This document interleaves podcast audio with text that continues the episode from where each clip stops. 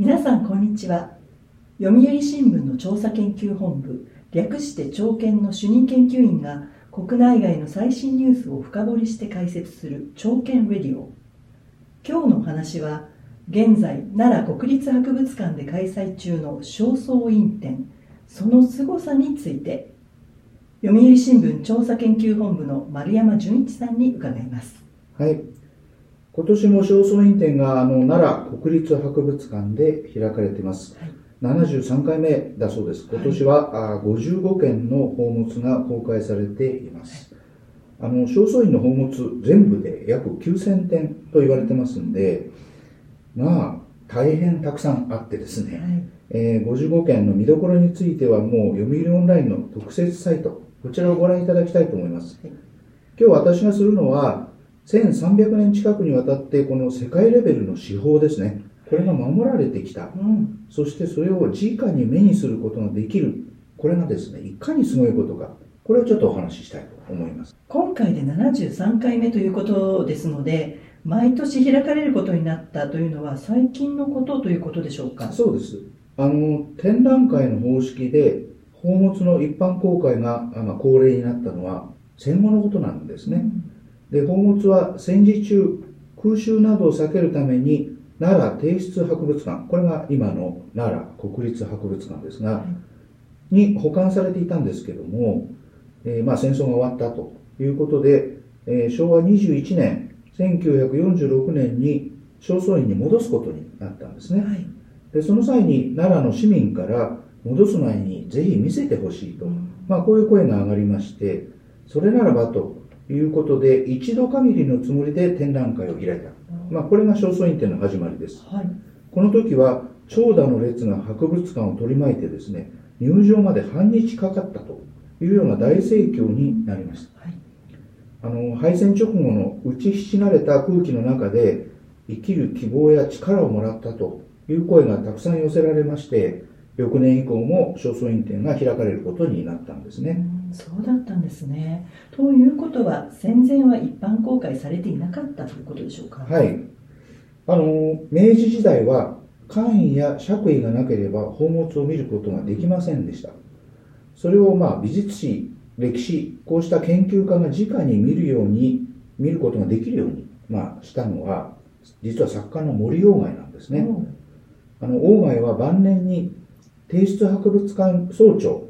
で兼ねる図書の神というまあ役職に就任しまして、年に一度宝物の虫干しをするんですが、それに合わせて研究者にも公開するようにという働きかけをして、1920年、大正9年ですね、ここから研究者が宝物を調査できるようになったんです。で鴎外自身もですね、あの総長に就任してから5回も奈良に泊まり込んで熱心に宝物を見ています。その時、泊まった宿舎の門がですね、えー、博物館の新館東側に今でも残ってまして、鴎外の門と呼ばれています。はい、あの、鴎外は和歌集、奈良五十首というのを、まあ、晩年に作ってるんですが、はい、この時の思いをまとめています。その10首目にこんな歌があります。夢の国、燃ゆべきものの燃えぬ国、木のあぜくらの永遠に立つ国と、はい、あのとっくに焼けてしまっておかしくない木のあぜくら作りの建物が焼けずに今も立っていると。そんな奈良は夢の国だという歌なんですね、うん、今はその夢の国のレプリカや写真ではない本物の宝物。これが直に見ることができる。本当にすごいことです。そうですね考えてみれば1300年前から伝わるタイムカプセルをこの時期だけ開けるというようなものですよね。はい。あの見れ見れるのもすごいんですがそれにはまあここまで宝物が残らなければいけない、はい。えー、ここまで残ったというのは大げさではなくもう奇跡に近いということが言えると思います、はい、アゼクラ作りまあこれ教科書でこ習いましたけど湿気に強いというふうに言われてますがずっと地上の倉庫で守られてきた。これがまずすごいことなんですね。あの、エジプトや中国にも古くから伝わる宝物というのはありますよね。ありますけれど、土に埋めて、人の目から遠ざけて、まあ、保存するというところは共通しているんですね。地上にあれば当然台風それから落雷そうした自然災害に遭いますし正倉院がある東大寺ここの大仏はですねえ過去戦火で何度も焼けてますよね、はい。何より正倉院にすごい宝物がある宝物があるということはみんな知ってるわけではい。そうすれば盗賊が入って根こそぎ盗んでもおかしくないわけですよね。そうですね。確かに。どうしてこのように残ったのでしょうか？はい。実はですねこの正倉院の宝物は常に消失それから破損こうした危機と隣り合わせだったんですね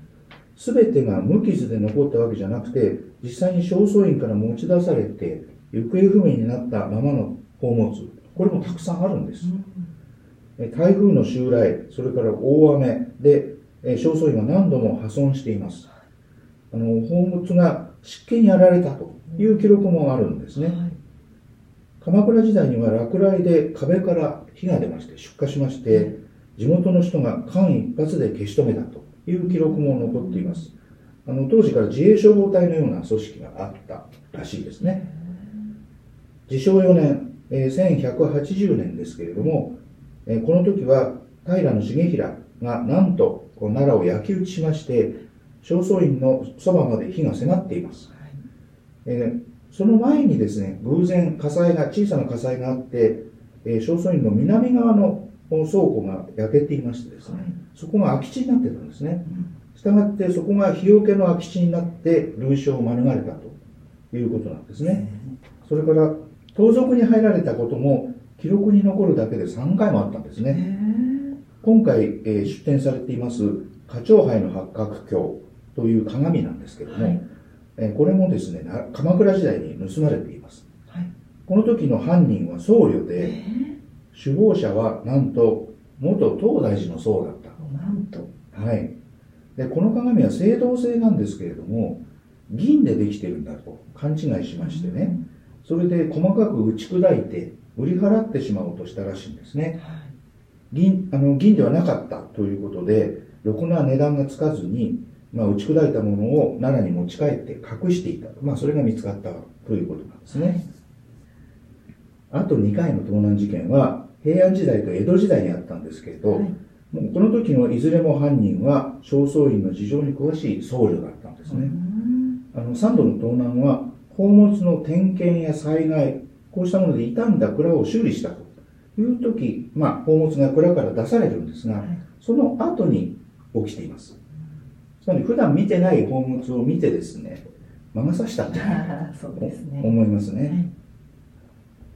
普通は犯人が捕まっても盗まれた宝物は帰ってこないことが多いですけれども正倉院の場合は帰ってきたんですよねはい、見つかったり帰ってきたりしてるんですね。あの宝物が戻っているのはあまりに名品、そのもう世界に名だたるような名品がゆえにですね、そういうものが売りに出たりするとすぐに噂が立って通報されて、まあ足がつきやすかったためと言われています。はい世界に2つとないその宝物の価値がですね、宝物を散逸から守ったということは言えるかもしれません。はい。あのちなみにですね先ほど割られた鏡の話をしましたけれどこれが修復されたのは明治時代なんですえねー。あの花鳥杯の八角鏡はですね銀製の春日井で今継ぎはぎされた形で修復されてるんですが、はい。この他修復された宝物の中にはこの明治の時の修復の腕が良すぎてですね今専門家でもどこを修復したのか一見しただけではわからないようなものもあるわけです。はい。つまり確かな修理ができるまで、えー600年かけてると。こういう悠久の時間をかけてしっかり元に戻したというのもいかにも正倉院らしい話だと思います。そうですね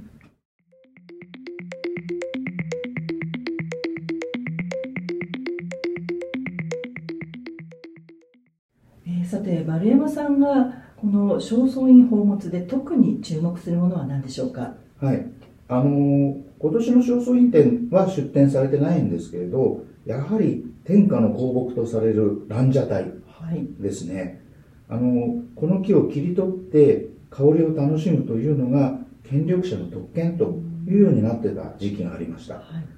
い。昨年の NHK の大河ドラマでも織田信長が切り取ったエピソードが、はい。まあ、描かれてましたけど信長の他にも足利義満足利義則義政こうしたあの将軍足利将軍ですね。はい。それから、えー明治天はい。皇が切り取った記録があります。でもですね調査してみるとこのランジャタイを調べてみると合わせて38箇所の切り取り跡があったということなんですね。で同じ箇所から何度も切り取られたという痕跡もありまして、数え方によっては50回以上切り取られた可能性があると言われてます。したがってこの記録に残っていない誰かが切り取ったことも十分考えられるわけですね。まあ、例えば徳川家康はあの部下に正倉院の宝物調査をさせています。公式の記録にはランジャタイの現物も確認したが切らなかったうんというふうに残ってるんですが、うん別の資料には切ったとはいいうふうにも書いてあるんですね。豊臣秀吉に至っては全く記録がありません。しかしですね、何事も信長を真似て、しかも秀吉は茶の湯に凝っていましたから、ランジャタイを切らない方が不思議だということで切ったという説が消えないんですね。逆に切ったという話がないということが切った証拠じゃないかとかですね、なるほど。えー切らないとわざわざ書くのは切った証拠じゃないかとかい。ろんな見方がありまして、まあいろんな説でがあって、まあ、切ったんじゃないかという人もいるわけです。あのちなみに私信長びいきなもんですから、信長はですね権力を傘に来て勝手なことをしたというふうにランジャタイをの切り取りで言われることがあるんですがそれを批判されるのを嫌ってですね切り取りにあたってはちゃんとした手続きを踏んで自分から正倉院に出向くのを控えて切り取ったランジャタイはあ天皇に献上しているんですね。あの一部ですけれども一部は自分のものにしましたがえ天皇にも献上していると。ランジャタイは切ったということなんですが信長はもちろんそれから切った疑いがあると言いました秀吉家康この辺の方々も正倉院宝物の価値は認めてですね太古から多くの人が必死に努力して、まあ、伝えているということに対する敬意は持っていたと思います。はいまあ、今、ランジャタイの話をしましたけど、他の宝物にもこうした深い歴史があるわけですね。まるで見てみるとですね、最近作られたかのように見事な輝きを、まあ、放っている宝物あるわけですが、こうした宝物の一つ一つを見ながら歴史のロマンに思いを馳せる。これは楽しいと思います。はい正倉院展は11月15日まで奈良国立博物館で開かれています観覧には日時指定券が必要で当日券の販売はありませんのでご注意ください詳しくは正倉院展の特設ホームページをご覧ください。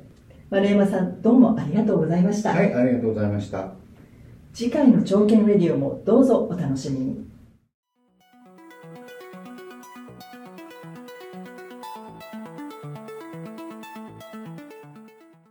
最新ニュースを深掘りする朝見レディオ。読売新聞調査研究本部がお届けしました